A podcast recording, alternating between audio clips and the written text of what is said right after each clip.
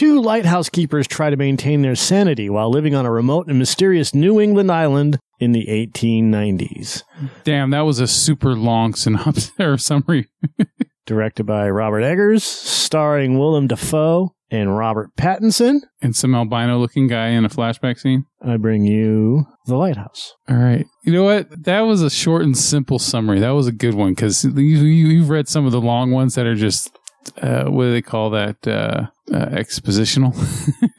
Expository? I don't fucking know the word Why are you using it? because it sounds funny and I, I just want to hear myself talk right now. All right. So this, okay, when I first saw the trailer for this, I was already interested because love Will, Willem Dafoe. He is an actor who loves to eat up a scene, you know, whether it's Boondock Saints or, or, um, Boondock Saints, or or uh, I don't know, Shadow of the Vampire, or all the things you see we we've seen him in. Man, he, he just loves to eat up scenes. And uh, then Robert Pattinson, I I have learned to respect this guy as an actor over the last few years because, of course, anybody can fall into that stereotype of being a, a specifically popular, you know, pop culture type character. And Robert Pattinson, of course, is is Edward from Twilight. And that didn't really get to, sh- those films did not get to show off his acting capabilities at all. He was just a pretty boy. And I don't even remember any of his acting skills in those films at all. But once I saw him in, um, oh my God, there was this post apocalyptic film with Guy Pearce that he was in. He was really good in that. He played someone who had a mental retardation. And then um, he was in a movie uh, uh, about a year or two ago called Good Times. And that one was really well done. And it showed that this guy does have some range and he's he's more than just Edward. So to see him, you know, so I already knew that he was going to be good. That's why I, I wasn't like pissed off when I heard about him going to be Batman because I, I know this guy's got range, so I want to see what he can do. He doesn't have the jaw structure like Ben Affleck or anything like that, or even Jon Hamm, but it's and, and that's where I, I disagree. I don't want him to be Batman. He's not Bruce Wayne. Yeah. So, but you know what? I in this day and age where they're always just grabbing people, I'm glad that they're grabbing. I mean, even though they're not grabbing someone whose face is perfect for it, he at least they're grabbing an actor who will delve into the role and and make it his own. And so I I look forward to seeing what he's going to do with Bruce Wayne. Of course, you know it's Warner Brothers, so There you go. you can throw plenty of good actors into something that don't mean it's going to be uh, be well done. So yeah, so this movie is just for all accounts and purposes, this is Willem Dafoe and Robert Pattinson's movie. There's nobody else in there. There's just a couple quick like shows of, of someone here and there, but I think that 99.9% of the dialogue in this film is from these two guys. And so with the trailer that I saw, you know, what was it, six months ago or whatever, I was like, damn, this looks gritty. This looks really dark and it, it definitely it was giving me these um these old 1920s silent film kind of vibes. You know, like uh, I don't know, like the Hunchback of Notre Dame or or not Nosferatu, but almost like Nosferatu. But yeah, it was uh, it definitely you could just tell that this was it was very interesting to look at, and you know just by the look of it, and the fact that it's done by Robert Eggers, who did The Witch um, from 2015, and I, I I think I might have made that my pick of the week once. This guy is really good. He's just like the guy Ari Aster who did Midsommar and Hereditary. This guy understands horror and he understands how to make it work, like how to add um, suspense and dread and, and terror and and not have to give you jump scares and, and cheap, you know, tropes to, to, you know, grab your attention. Instead, they, they, you can tell these, these two different directors, they love filmmaking because of the effort that they put into it. And, and Eggers right here with The Witch, excellent. Oh my God, way better than I thought it was going to be. Creepy ass movie. Uh, and then coming into this one, I'm like, okay, the guy that made The Witch, let's see what he's, you know, maybe he, he's going to do more than, you know, because if you look at other directors who have done uh, really good things, um, had like visionary directors who have come around, and then all of a sudden they did a good, really good movie, but then they started doing some other ones that were more over substance, and then they lose it. Like Ni- Nicholas Winding Refn is a good example of that. He did Drive. I believe it's Nicholas Winding Rain. I've I- I've heard even I, I've I'm gonna go off of Stuckmann, and he even said Refn. So I'm just I know he's not the he's not the uh, uh, authority on that, but I've heard it from multiple people. It's Refn, so I'm just gonna I'm just gonna ride it like that because it doesn't feel right when they say it because it's not spelled Refn. It's just you know whatever. Um, yeah, watch him come out in the interview and say, "Yeah, it's rain." I'm like, "Shut up, Mike." Winding Refn, he you know he he's really good at visuals. You know, Drive was a good combination of character and visuals and style. And then he did God, Only God Forgives, and that movie was just style over nothing. It was empty. And then he did a movie a couple years ago called The Neon Demon, which is a very disturbing movie, and you got to see it at least once. If you love filmmaking, you have to see The Neon Demon to see how awesome it looks in you know in, in appearance wise. It, it, it, but it, it's it, you're gonna walk away from it going, God, that was fucking dark. But it is worth worth seeing. It's on uh, Hulu right now. Um, but yeah, but with Winding Refn, you don't you know it's hard to know if you're gonna get anything other than what he did with Drive because all these other things that he's done after that, it's just yeah, it's more look than anything. But with the, but so far now with Robert Eggers, who his brother co-wrote this film with him, um, and he doesn't have. I looked tried to look him up, and he didn't have a filmography. So I think I think he's just starting out. His brother is, and um, just kind of like how like um, Christopher Nolan's brother, um, uh, which I can't for the life of me remember his name right now. But Christopher Nolan's brother also helped him um, with with a few things. So I think that you know coming on up kind of thing. So, um, but yeah, this is two movies now, and I am I'm I'm a fan now of this guy because this guy gets it. He gets how to make movies, and the fact that you can take a movie that if other if other people had done it, there's a movie that came out like three years ago called The Lighthouse, and it's it's got a similar, very similar premise. Not completely the same, but it's very similar. It's even um, like one of the inspirations for this film that I'm reviewing, that we're reviewing, is um is uh is on this this tale from like 18 the early 1800s of these two guys that were watching a lighthouse and then they you know shit happened to them. They got like stranded there. And so that movie from 2016 is based on that event as well. But this one's loosely based. This one's got elements of that and then it's got greek mythology stuff added in. And um and then i don't know there's other stuff that i don't know because i'm not i'm a movie guy but i'm not an art house film guy. I, you know i don't know all the the foreign you know all that shit. So uh but whatever. This is a very entertaining movie. I did not ever get bored with this. Like, I could see how some moviegoers would get bored watching a film like this if they're not into drama, dramatic acting, and they have to have flashing lights going on all the time around them and, and jump scares and, and, you know, and have some crappy pop music playing or something, right? Or some freaking rapper celebrity shows up in a cameo. You know, none, none of that stuff. This is, this is true art house filmmaking at its finest. You know, you can tell the effort was put into like every single degree of this of this film, where the look of the lighthouse, the island, the the the the, the fact that they use 35 millimeter cameras and the aspect ratio, that square aspect ratio. When we were watching the film and it had that that, that square aspect ratio where um like half the screen on both sides was was just black. And I kept waiting for like you know when you watch the beginning of a movie and it starts off and it's in widescreen presentation and then all of a sudden then it becomes full screen after a few minutes, kind of like I know try to kind of deliver some kind of a dramatic effect in that way. This one I thought was going to do that. I kept waiting for it and then all of a sudden I forgot that he was even there. I this movie was so good that that I didn't even notice for a while. There would be large chunks of time where I would I didn't even notice it was in that square format anymore. You know, like it, it's kind of like the opposite. It's like watching 3D movies, like 3D movies that aren't filmed in 3D. You know, like Avatar, and then there was another one we saw that was filmed in 3D. That was oh, um, was it Alita or it was something?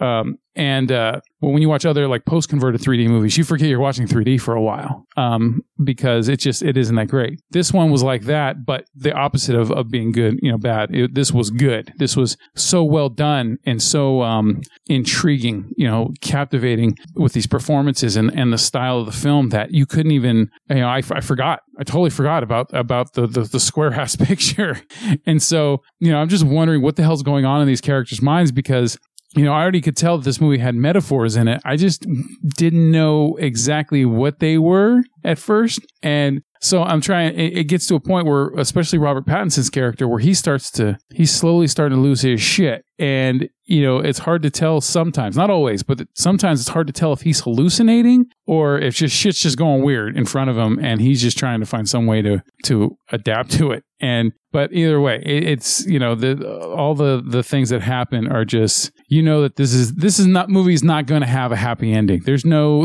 there's no rainbow at the end of this, of this, uh, this work tour that they've got going on for themselves. And the fact that these guys are only on this island supposedly for five weeks or around, you know, they're supposed to only be there for four weeks. But like, I think like right before the end happens, the Dafoe's character, um, he makes a guess that they've been there for like five weeks and two days or something like that, but he's not sure. And when I kept hearing things like that, I started thinking that maybe this movie was almost like a Dante's Inferno kind of thing or, or something where like they're in purgatory and because they both have sins, you know, because there's parts where you hear Willem Dafoe's character like off screen saying, you know, don't spill your beans, you know, why did you spill your beans to Robert Pattinson's character? So I just kept thinking that okay, th- that's why they're on this island. He has to work his ass off, and he's suffering through all this stuff. And there's there's seagulls that are supposedly might have the souls of sailors in them. So they're taunting him because he's in purgatory, so he has to suffer for this for a while. That was my theory for a while. Maybe it could possibly still be true, maybe, but um, I haven't heard anyone else's ideas that that confirms that. So that's just my idea that it might be. This even if this there is no there is no purgatory, there is no real Greek mythology here and it's just hallucinations, still really well done, you know, cuz the way it ends up, you know it ends just like a Greek Greek tragedy in a way, you know, with the with him laying on the rocks, right? Spoiler alert.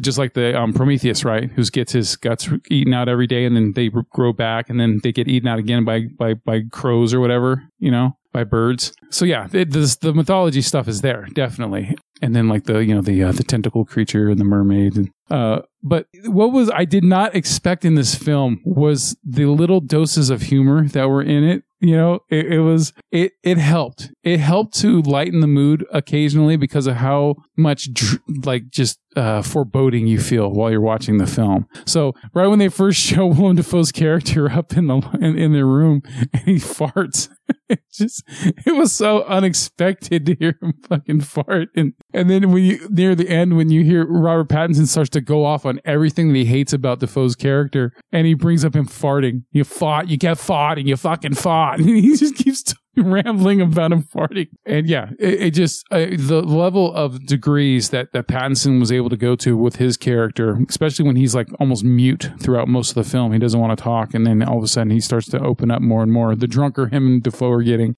and the more irritated he's getting. I don't know if um I, I I if you noticed this, but I noticed. Did you ever see Willem Dafoe's character actually do any fucking work? while they were there because it seemed like like Pattinson was doing all the work and Dafoe was either sleeping, drinking, or hanging out in the fucking lighthouse. That's his job is to hang out in the lighthouse. okay, well then that makes sense. So um, yeah, and so and that's another reason why I thought that Pattinson was in purgatory because he's just slaving away. Like I remember that part where he's pushing the wheelbarrow in the rain, in this torrential rain, and it's just blowing him left and right. And it's on this this muddy, rocky, you know, little hill here. It just, I'm like, God, this this got to be the one of the shittiest jobs in the world, man, having to deal with that. Um, and yeah, just all the other weird things, you know, and the fact that you know, like you know, you find out that he might have killed someone, and or he, you don't know if he I, I don't remember if it reveals that he intentionally killed someone or he accidentally killed someone. I can't remember. Um, but the fact that you know I'm, I'm, just that's why i think of the purgatory is because of that of, of, of all these little things that he's having to go through. And then the fact that the bird keeps tormenting him so there there are scenes that are that really like take this movie into an upper echelon of filmmaking. One is just the performance of Willem Dafoe, where he starts to berate Pattinson over when Pattinson criticizes his cooking.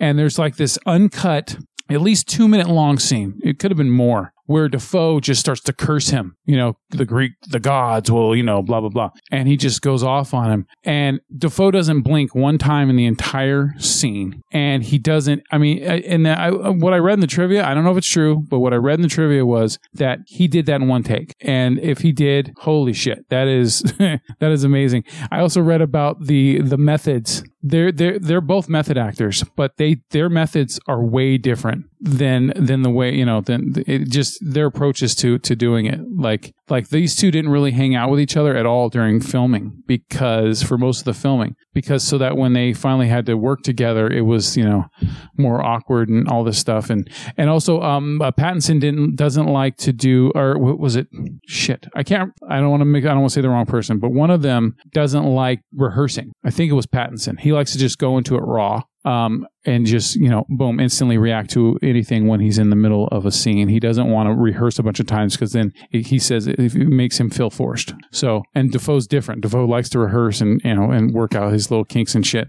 So each one has their own little approach but regardless of what their approaches were how different they were when they came together in these scenes awesome. They should win all the awards. And i without going into a long bitch and complain about uh, complain about the, how the oscars aren't relevant anymore. Still if if you're going to win awards and the Oscars were still you know, valid, these guys deserve the Oscars for this. Okay. Uh, cinematography deserves an Oscar. Production design deserves Oscar. Um, director, writing, uh, all of that stuff deserves at least nominations because um, there was plenty of times where I'm watching this and I didn't even think I, I like I, I actually it almost felt like they had taken cameras back in time and were filming in that era that it set in, the late 1800s, like 1890s or something like that. Um, it just felt really almost authentic in a way, um, based off of you know all the films I've seen over the years of that are were filmed around that time and stuff like that, and pictures and and things. So um, the only thing that that that put me out of that to think that this was actually filmed back then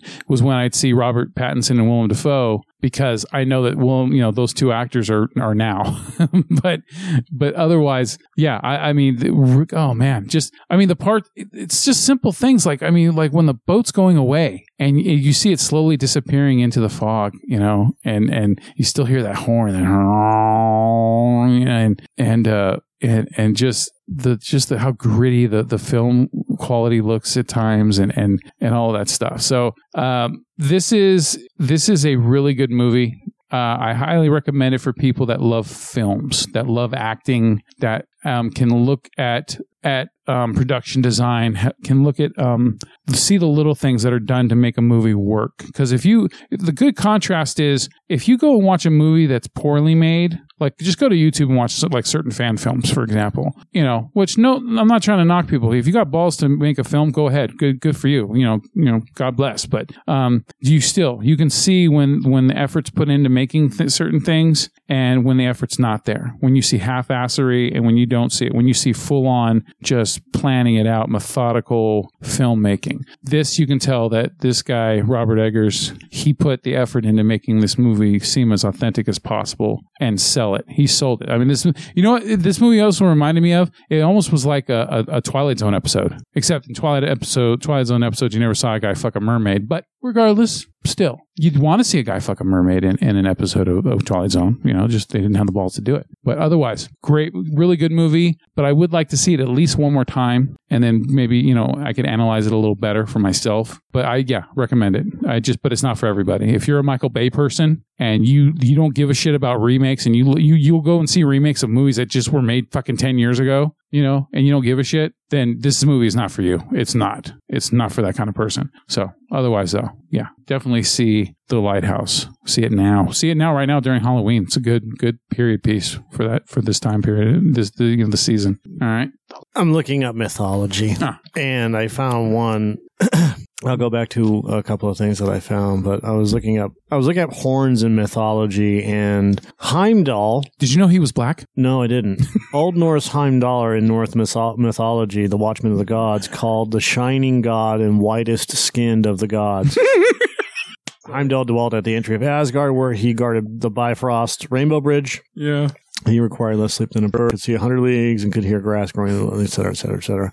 Um, Heimdall kept the ringing horn, uh, Gjallarhorn, which could be seen, or I'm sorry, which could be heard throughout heaven, earth, and the lower world. It was believed that he would sound the horn to summon the gods when their enemies, the giants, drew near at the Ragnarok, the end of the world, gods and men. When that came, Heimdall and his enemy Loki would slay each other. Hmm. So as I'm I'm going through this because I looked up Chiron and I'll, and I'll get into Chiron in a second. But this one was really interesting because at the end of the world of gods and men, when that time came, Heimdall and his enemy Loki would slay each other. Well, you know Loki, who is uh God of mischief. yeah, kind of. I can never get that. Metaphors, Mr. Ipkiss. I meant it as a metaphor. But it's very, very interesting that this article came up. Cunning trick, trickster who had the ability to change his shape and sex, although his father was the giant uh, Farbatu, Farbati. He was included among the Aesir, a tribe of gods. Loki was represented as the companion of the greater gods Odin and Thor, helping him with his clever plans, blah, blah, blah, blah. He was the principal cause of the death of the god Balder. Loki was bound to a rock as punishment, thus in many ways resembling the Greek figures Prometheus and Tantalus. Also like Prometheus, Loki is considered a god of fire. So when did he steal the Allspark? Because you know the the Tesseract looks like a fucking Allspark. So, who is the one that's always lighting stuff in in the movie? lighting stuff. Yeah, in the lighthouse. Yeah. Oh shit. Um, Who who? Um, I- if I had to guess, I would say Pattinson because he was the one always doing all the work. Because Dafoe didn't do shit. All he did was fart and stare at a light and get naked. think deeper into this movie. I don't remember. I th- I. There's cigarettes, there's pipes, there's stoves, there's the light, there's lanterns. Mhm. Who was lighting all the stuff up? I think Pattinson was. For the most part, it, I think you're right. So if if he's the one that's it has nothing to do with the work or anything else like that. But if he's the one that's always having to light stove or light pipes or this and that and the other thing, Yeah. his cigarettes mostly, right? Then you can draw a parallel between him and Loki. And then Heimdall, Oh, because he changed his appearance because he took the uh, identity of the guy that he supposedly killed. there you go. Bada bing, bada bing, bada boom. So I don't know who the equivalent of Chiron is in Norse mythology, but in Greek mythology, Chiron was the ferryman. Yeah, just like the name of the character that Lance Reddick played in John Wick series, the one who ran the hotel with uh, Ian McShane. He was the what do they call it, the desk man? I, I don't know.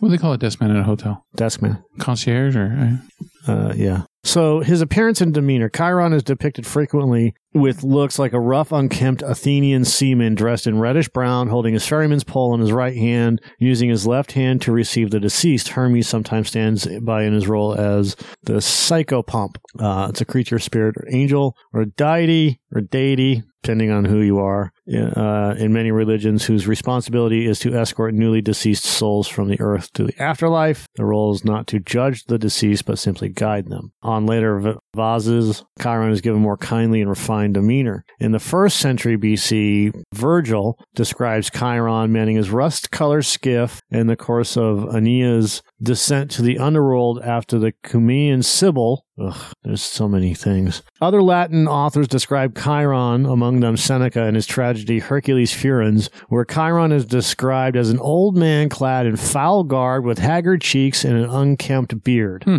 A fierce ferryman who guides his craft with a long pole. When the boatman tells Heracles to halt, the Greek hero uses his strength to gain passage, overpowering Chiron with the boatman's own pole. And then more and more, you know, until he gets prettier and prettier and prettier, basically. But I found that one interesting where Chiron is described as an old man clad in foul garb with haggard cheeks and an unkempt beard. Yeah, it's funny. I watched a few different breakdowns, uh, explanations on YouTube, and there was something I read that that it was the tale of Prometheus, and uh, Robert Pattinson's character is Prometheus, the one who gets his guts eaten over and over every day, right? And then I can't remember who the, the theory was that that um, Willem Dafoe's character was. Okay, so the name of the Norse ferryman is Harborer, which means graybeard. Harborer repeatedly boasts of his conquests of giantesses, as does Odin. As does Odin. While many scholars still disagree on it, Harborer is usually considered to be Odin. This is based on not only Odin's statement in Grimnismal that Harborough is one of his names, but that Odin is notorious for disguising himself to interact with people of worth. If you read more on what William Morris said, he cites in his translation, the man in the boat is Odin, doubtless.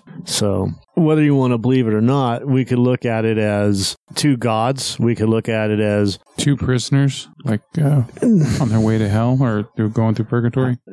I guess, That's not the way that I see it, but uh, I don't know how, how you view the movie, more or less. Yeah. So I would say in it depends on how you view the movie. hmm In my view, it could be one of three ways. One, it's just a story. These two guys get stuck on an island when they go insane and kill each other. Yeah, that's the, simplest form of it. Yeah.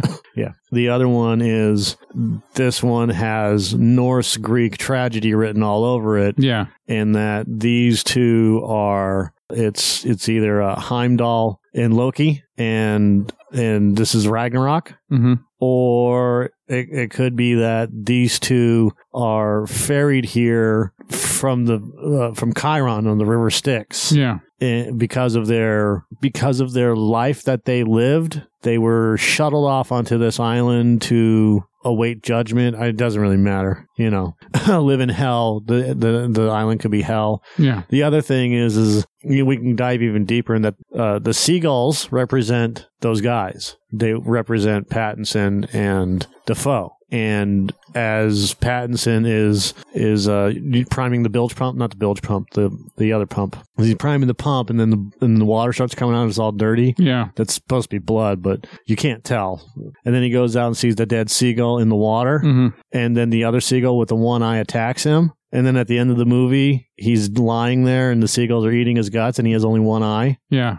That could be. That's probably the seagull with the one eye is representative of himself Uh, and the dead seagull is the fucking is Willem Dafoe's character whom he killed yeah. because the seagull died first. Willem Dafoe's character died first, you know, and then the way that he was attacked, he, he tried to grab the wings. He has a broken wing. Yeah. He, he got cut in the arm and stuff like that. So um, there's there's a whole lot of interpretation into this movie. The the horn, and the reason why I go with the Norse mythology thing is the horn that that signals the end, the Ragnarok, and these two are fighting each other. It's Heimdall and Loki fighting each other. It it's it's pulled straight from that story, and the ferry is what's left of the Bifrost Bridge. You know, Yeah. and it, it and the storms and everything else is is related to their their fight. They're crazy, you know. So when he kills the seagull, it indicates that as the winds change and stuff like that, the winds have changed, Yeah. right? And when that happens, the um the crazy factor is ramped up. It's it, they slowly they don't slowly descend into madness. They pure on fucking fight each other. They, they're shown fighting each other Yeah. and then dancing. But that doesn't mean that they're dancing because they love each other or whatever They're else. just tired. Doesn't necessarily mean that they're tired. It's still a fight and to see who's in charge, Yeah. who's leading who in the dance, right? Yep. And Who's on first? and from there there you know it's it's an, another fight about the drinks and and the food and and all this other stuff. The one thing that i see that they got wrong in this is right here winslow observes wake going up to the lighthouse lantern room at night and stripping naked winslow begins experiencing visions and dreams of tentacles in the lighthouse tree stumps floating in the water and distant images of a mermaid well first and foremost he doesn't begin experiencing visions and dreams of tree stumps floating in the water. Those are memories of him killing the guy that he took, whose name he took, Yeah. whose identity he took when they were in the wilderness cutting down trees. yeah. When they were loggers. On top of that, uh, yeah, right here it says reveals that he used to work in Canada as a timberman, but decided to change professions. And this is again what goes right into the whole Loki thing. He assumed the identity of another man. Yeah. And so this is Loki and Heimdall fighting each other, if you want to take it to that version of the mythology. Yeah. Here's the other thing that's wrong is he runs back into the cottage to find Wake stating that the rations were impacted by the storm. They dig up a crate said to contain extra rations, but it only contains more alcohol. It doesn't because he's literally seen taking cans out of wherever they were storing the alcohol hmm and putting them on the table. And they were talking about the rations and everything else. They were using rations not only for alcohol, but actual food. Yeah. So they were using cans of whatever, peaches or blah, blah, blah, blah, blah. Did it seem like it? There was times where he was drinking gasoline or like He um, was. It was kerosene Yeah, kerosene. Yeah. and some other mixture. Fuck. Okay, so real quick, according to IMDb's trivia, Robert Eggers, the director, said that the two lead characters represent figures in Greek mythology. Wake, Willem Dafoe's character, represents Proteus, an old prophetic sea god who was called the Old Man of the Sea. Uh-huh. And Winslow, um, Pattinson's character, represents Prometheus, a titan and trickster, fig- trickster figure um, who defies the gods by stealing fire Which is Loki. yeah, so it's like Prometheus is similar in ways to because oh wait wait there's Greek and there's Norse right there's um Roman, there's Mhm. Greek, Yeah. there's Norse, there's a whole bunch of them. yeah so yeah so there's similarities between um, Prometheus and Loki and the part that the you know the, the fact that they're eating out his guts at the end that's what happens to Prometheus that's his curse from the gods Right.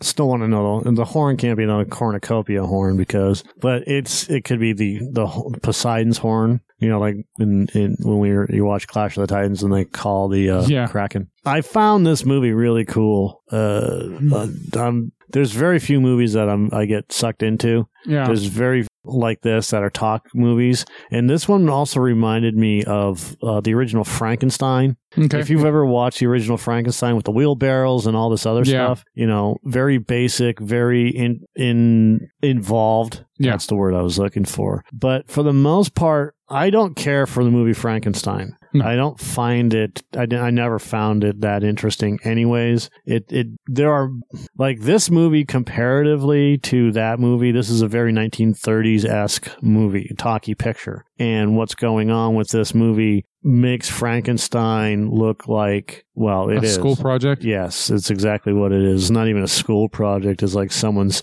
weekend, you know, d- dalliance with film and. I was gonna say weekend at Bernie's, you know, because it's a dead body. Yeah, no. it's just you know s- Uh, uh, uh, an amateur's weekend at you know you know their their dad's house that you know uh, their their dad got divorced so he gave him a fucking camera you Yeah. know and said here go do this and then he got a bunch of friends together and decided this is how they're going to make a movie Here, M Night. Now you can make your Indiana Jones movies. There you go. Right. And this movie, The Lighthouse, is the culmination of 90 years, 97 years, or whatever it was, 90 plus years of m- making movies, which brings us right back to Frankenstein. And the way that they, he had done the movie, and it's, I'm not saying shot for shot, but the way that he had done the movie and the way that he shows Pattinson with the wheelbarrow as Igor's pushing the wheelbarrow, you know, things like that. Uh, There's a lot of similarities between this movie and Frankenstein Yeah. where where uh, Willem Dafoe's character is the Mad Doctor, Mad Frank, Doctor Frankenstein, and Pattinson is Igor. Yeah. You know, and and in the end, we get what we get. But they're leading up to the whole end of the movie where you have these long shots down the hallway where they you have that hallway that leads to the lighthouse, right? And and there's water, but you don't know if it's water or if it's blood Yeah. right? You don't know how long that this fight's been going on for because they, could be in fucking purgatory. We don't know. Yeah. And then that the the sound of the horn going off throughout the movie, I thought it was going to be really annoying. At first, yeah, because they kept playing for like a good what two minutes. Yeah, Yeah. but it was important to the movie. So and, and at some point, you really actually get used to it. It, yeah, I think like the characters do, right? Yeah. Well, it, it slowly fades off into the background as well. Yeah. So you're not really listening to the horn as as much as, There- as yeah. you're watching the movie. And every time the horn goes off, you know Pattinson's character is just getting angrier. Especially that one time where it's like right next to him, Yeah. and he just like I think he punched the wall or something. He's like, God damn. So Oh my god, what a horrible existence that would be to have to live like that and have to work like that. That's I, I like I like living now. it's a good time. apparently it's a- not. It's a good it's a good time to live now. yeah. you know, uh, you know, relatively. So, um, Except for your, your reliance on electricity. It's a good time to be alive. hey, I didn't say it wasn't cool. I just said we're very reliant on it. I know you're a tech guy, so it's hard for you to fathom other than, but it is. You know, we did live without electricity before. 200 years ago, Oh, where we had, you know, no fucking way of actually curing anything. okay. Well, hey, you know what? Our reliance on electricity. Hey, Ugh. Regardless, um, this is not a perfect movie, by the way. I don't give a shit what anybody says. It got the vaunted A plus from Stuckmann, but he doesn't do one to ten. A plus is A plus, whatever that is. It's I'm, it's getting creepy that I can predict what by by the way he sounds in his reviews, I can always predict what his rating is going to be within either perfectly or within one mark. So if I if like say I'll, I'll I'll go A, he'll go A minus, or I'll go oh that sounds like it's going to be a C minus or something, and then he'll like he'll say either say C minus or he'll say you know C. I'm like God damn it, why am I I'm zoning into this guy way too much. Um, but he, he- look, I mean he that's the way he took it. I I look I'm I wouldn't give this movie an A plus because for me to see a movie as an A plus, I have to be I have to actually love the film. I have to like fall in love with it. I have to. It's a movie that I, you know, that touched me in a good way. Uh, this I- movie, this movie didn't touch me. It didn't. Um, it, it, it, it like, I mean, it, it creeped me out a little bit here and there, a little bit, but it didn't. Yeah, I mean, but I wasn't. Um, I never cared for the characters because the characters are are intentionally undesirable characters. Um, But that has nothing to do with it being a perfect film. That's just character. Well, I mean, you know, go back to Rogue One and, and, and other films. If you, I mean, The Revenant, if you don't care about the fucking main characters, who gives a shit about the movie? You don't have to care about the characters if the movie's good. S- Sometimes, yeah. Almost all the time. Well, I didn't care about these characters, and the movie was good. So, I, you, sometimes, you know, sometimes you, you don't always have to. Yeah, I, I agree. Robbie Collin, Collin of the Daily Telegraph gave the film a perfect score. This is not a per. There is no such thing as a perfect movie. Okay, so what about this movie, in your eyes, keeps it from being perfect? There's no such thing as a perfect movie. You can't have a perfect movie. I don't give a shit what it is. There's no such thing. Okay, well, the word in these people's eyes, perfect, is is is is subjective. So It, it, the definition of perfect is everything went according to plan. yeah, everything fell into place perfectly. There's no such thing. I, I, I, I can't point out one thing or another. It's a good movie. I, I, you know, the characters, not liking the characters doesn't take away from a film getting a good grade or not. That doesn't, that doesn't, in my opinion, it shouldn't knock down a, a good movie. If you don't care about the main characters, who gives a shit? Yeah, because there's more than just the main characters going on in an entire movie. There's scenes, there's there's there's the underlying uh, primary, secondary, and tertiary storylines in most places. This one really didn't have anything, but this one had like one storyline. Well, it, it had two storylines really. Mhm.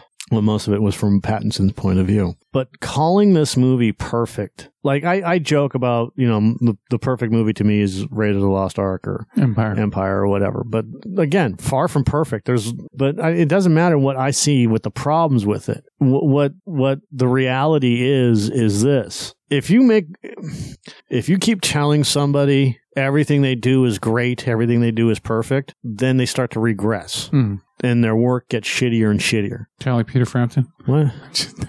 Kind of like M. Night Shyamalan. yeah. And when you have when you have that sort of problem, and you come out the gate with these two great, movies. you know, he did The Witch. I'm not a big fan of those movies, and he he did this movie, and I like this movie. I mean, I love this movie, but telling people this is the problem with Hollywood is yes men and telling everybody they're fucking great because the reality is is that there's always problems. I'm surprised that they're giving it perfect when it stars two white guys, two straight white guys.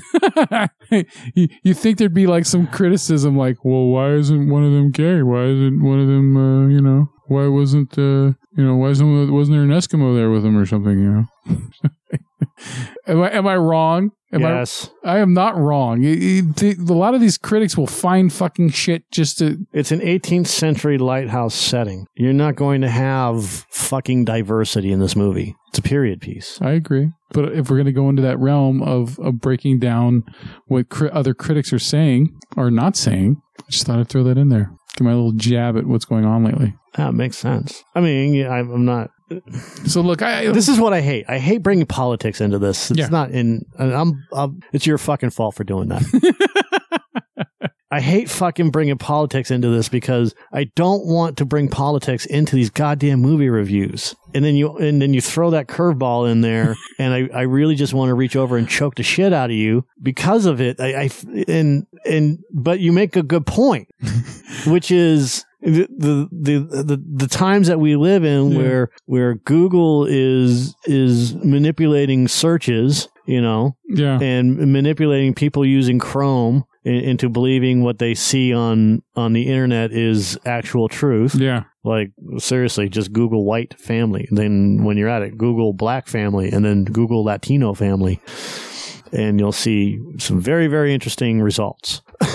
and and and and then Joe brings up the whole because we were doing this. Joe brings I I don't think politics. when I'm doing movie reviews. I I because I abhor it. I fucking hate politics. yeah, And Joe, but Joe brings up a great point, which is it's this is a period piece, and I'm surprised that I haven't read more about the fact that there are people complaining that you know they're not gay enough, yeah, or where are the women, yeah, you know, or or or the black people, or the Latinos, or yeah. this and that. And Women are only thing. good enough to be mermaids and get raped on rocks. Yeah, yeah, Yeah. And and it was directed by, well, it's produced by a Latino, Rodrigo Teixeira. Uh, Jay Van Hoy was, uh, what is that? That's um Dutch. Uh, Robert Eggers. I don't, I can't remember who Robert. Uh, Lorenzo Santana and Youree Henley. So you know, a lot of European and and people of non-American descent, right? Blaszki, which I think is Polish. All of these films Canadian, so a lot of these a lot of these are probably hmm. fucking Canadians too. Especially like compared to what we just saw a few weeks ago was the Joker. How Yeah. they just broke a lot of people, not everybody, but a lot of outlets were breaking down all of its societal faux pas.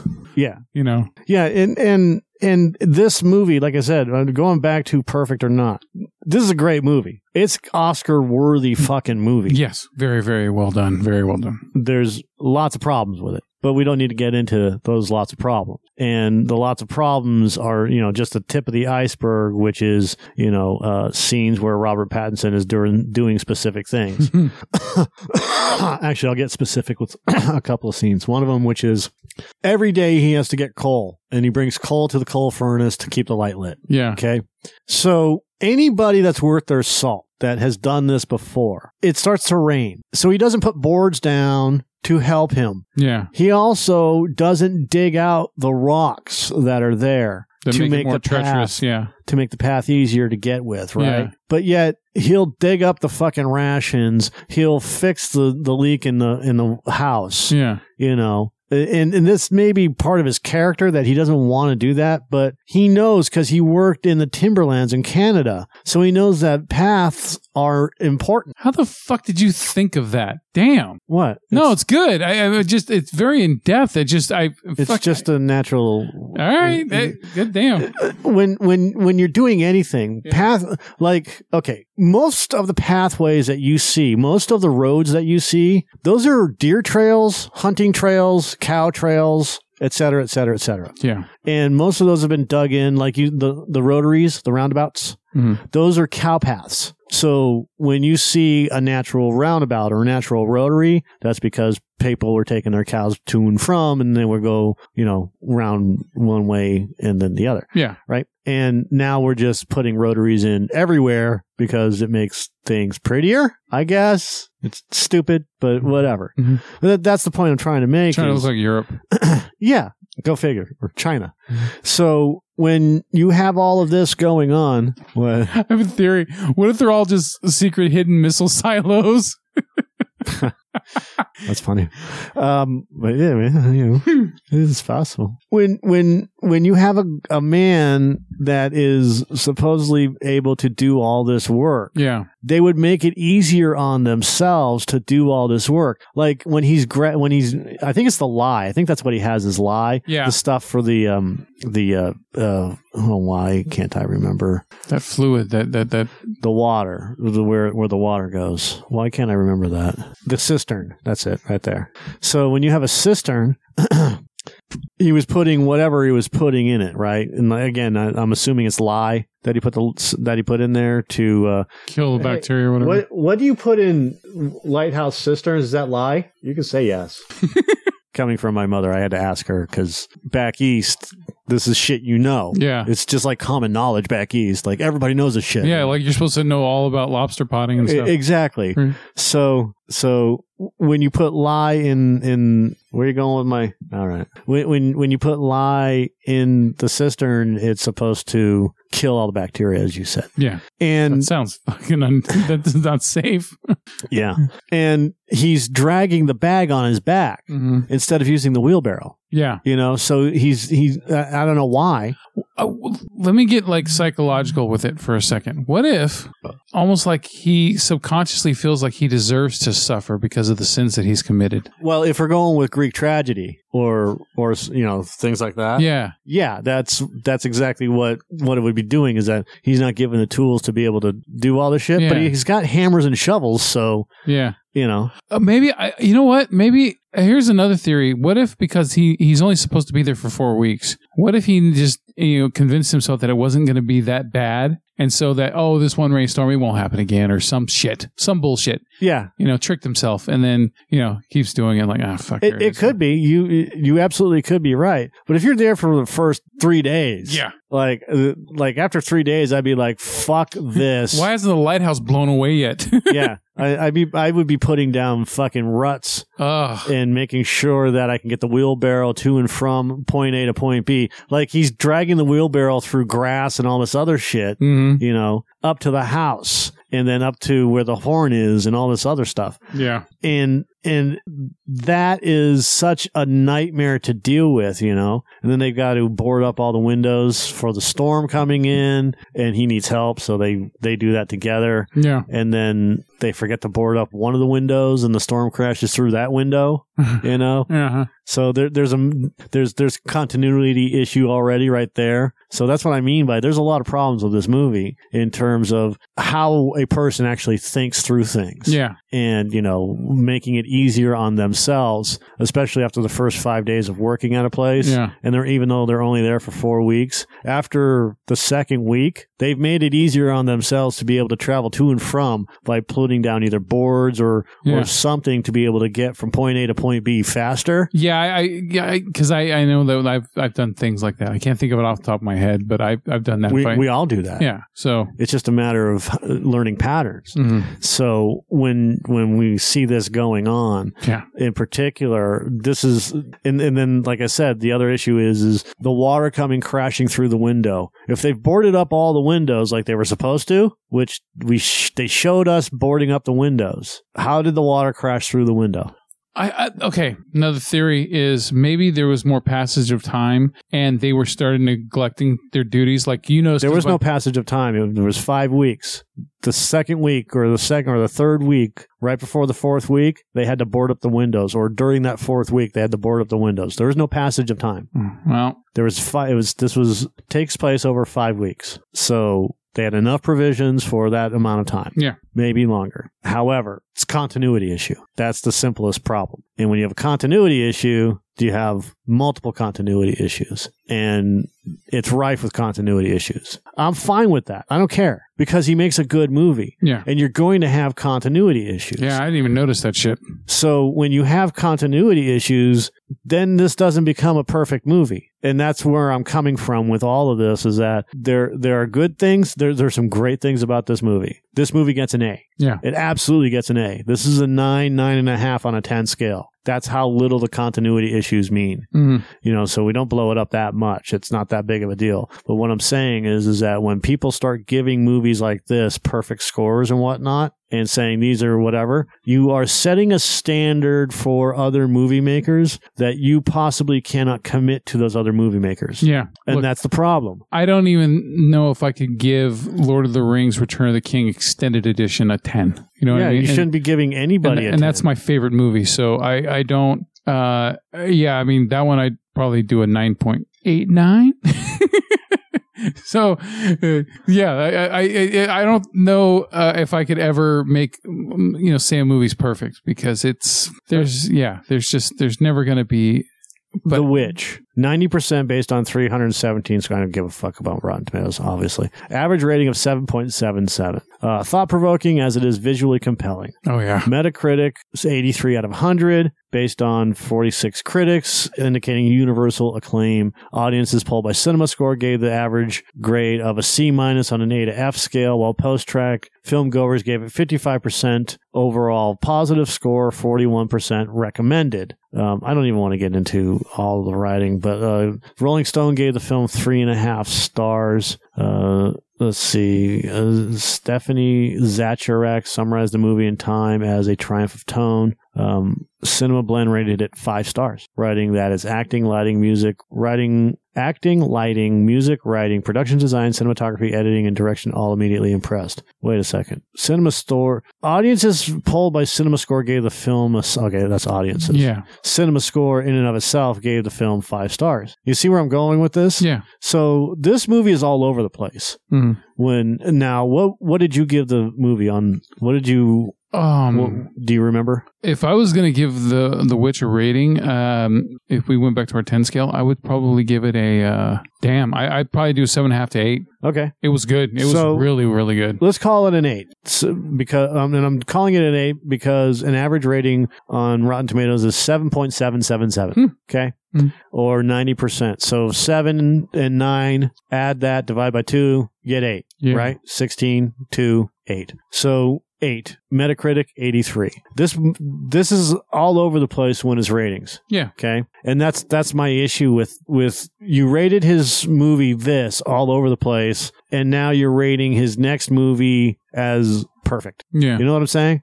Which means that you're not looking at this movie in terms of anything else other than it's not a, a superhero film, it's not a John Wick movie, it's not a Star Wars movie, you know, Disney, Marvel, Pixar, blah blah blah. So just because it's different, they're giving it a high rating. exactly. yeah. And and they shit all over Quentin Tarantino's movie Yeah. because it's Quentin Tarantino's fairy tale love of Hollywood, and it didn't do justice to the Sharon Tate mur- murders. But hey, And it disrespected uh, Bruce Lee's legacy. yeah, absolutely. so, and then you get all these people saying this movie sucks. Yeah. And they're just following along like sheep saying this movie sucks. Oh, yeah, this movie sucks. I'll never go see this movie. Well, if you're never going to go see the movie, then you don't know it sucks. Fucking watch the movie. Yeah. Stop throwing your opinions into the ring if you haven't experienced or done anything or tried it. Yeah. Because I don't want to hear it. Just like that fucking no n- no film school numbnuts that won't go see uh, the Joker. Won't go see Joker. It's Oh. not the Joker. Yeah. Won't go see Joker, but he will fucking review the shit out of the movie and give his opinion on it. Hmm. That's what I mean. This is why we pay for our own movies. This is why I have no problem paying for the movie because I would rather pay for the movie and, and review it so that way you guys know that the people that are fucking seeing these movies, regardless of whether we're critics or, or, you know, we're not paid shills. We have we have a stake in it. And, and yeah, and I'll tell you the, I, I don't give a shit. I will sell the fuck out immediately. We're not selling out, we're buying in hmm and I will sell out or buy into the whole process, but I will never stop paying to see the movies because that's uh, taking away our credibility. And that's the other problem is I don't want to take away our credibility. I don't mind getting paid for this shit, but I'll pay to go see our shit. What if though we started getting a bunch of pre-screening passes? I'd still go pay to see the movie. All right. Because I don't buy, I don't, I don't believe in screeners. I, I think that screeners are are. Uh, I know people in the in the industry that do get screeners, and uh, boy, do I have some stories about that. Long story short is people that get screeners are given the screeners because they are part of the Academy and they're voting for their favorite movie for the Academy Awards. I didn't mean screener. I meant um, um, pre pre release screenings where they actually get to go to a theater and you know with other. I wouldn't mind one or two, but for the most part, you know, and and if we if that ever happened, I'd still be just as tough on these movies as I am now. Because I'll tell you what. I'll tell you what. If you got uh, pre uh, pre release uh, passes to go see like a Star Wars film, like two weeks or a month before it came out, you'd fucking jump on that shit. Maybe I don't know. It depends on where it is. Well, I mean, it, it'd have to be somewhat near local, of course, but yeah, I don't mean we're gonna fly to L.A. or Or if they pay for the tickets, yeah. or Houston, To pay for the tickets, yeah. wherever the Alamo Drafthouse is. If they pay for the tickets, yeah. It was at the Alamo, I would assume, which is in San Antonio. I don't. I will never do any business with the Alamo Drafthouse. Is that a story for another day? No, we've talked about this. Is because of the support of uh, Redbeard? Yes, Okay, right. I, I do not. You know, it's eh, been a while, dude. So I don't. and, and we'll have to look more into that one and Yeah. see how true it is. But um, I can't support a company that supports someone like him. yeah, I got you. And and until we do a little bit more research on Harry Knowles, uh, I have no reason to not disbelieve the story right now. There's too much evidence. So All right, so we both recommend seeing the Lighthouse, don't we? yes, absolutely. All right. And it's a great fucking movie. It's im- Perfect, it is not. Imperfect. It is a great movie, and it's worth it. Uh, as far as The Witch, g- it's his other movie. Go check it out. I don't know what other movies he I, has I made. believe it is still available on Netflix. It might also be available. Just on go get Hulu. on DVD. Um, but the witch, yeah, witch is very well done. It doesn't do cheap jump scares. Oh, It- he did Hansel and Gretel. no, no, no, he didn't. That's that's a short film. Those are I already looked up his bio. He's only done two theatrical theatrically released full length films, and that's that's the witch and and uh, the lighthouse. Oh, short film, documentary, Yeah. short film, feature film, Spirit Cabinet, The House at the Edge of the Galaxy, Rose Brothers, Anemone. Yeah, so he's uh, he's had a lot of practice make with short films. Yep, and he's a production designer too. Yeah. so uh, yeah, I, I, I'm this guy's on my radar now, man. I, I, I you know I want to see what he's going to do next, and uh, He wants to do Nosferatu yeah, he's been wanting to do Nosferatu, uh, or this. and and also um, um, Lars. Oh my God, Trier. Ari Aster, Lars Ari Aster, who did Midsommar and uh, Hereditary. Uh, that guy's also as horror filmmakers. Also, Fede Alvarez, who did Evil Dead and Don't Breathe. Those guys understand how to make a horror film. They understand tone and, and pacing and all that stuff, and not cheap jump scares. So, yeah. All right. All right. So awesome. Go see Lighthouse. Okay. Do it. All right. Thanks for listening.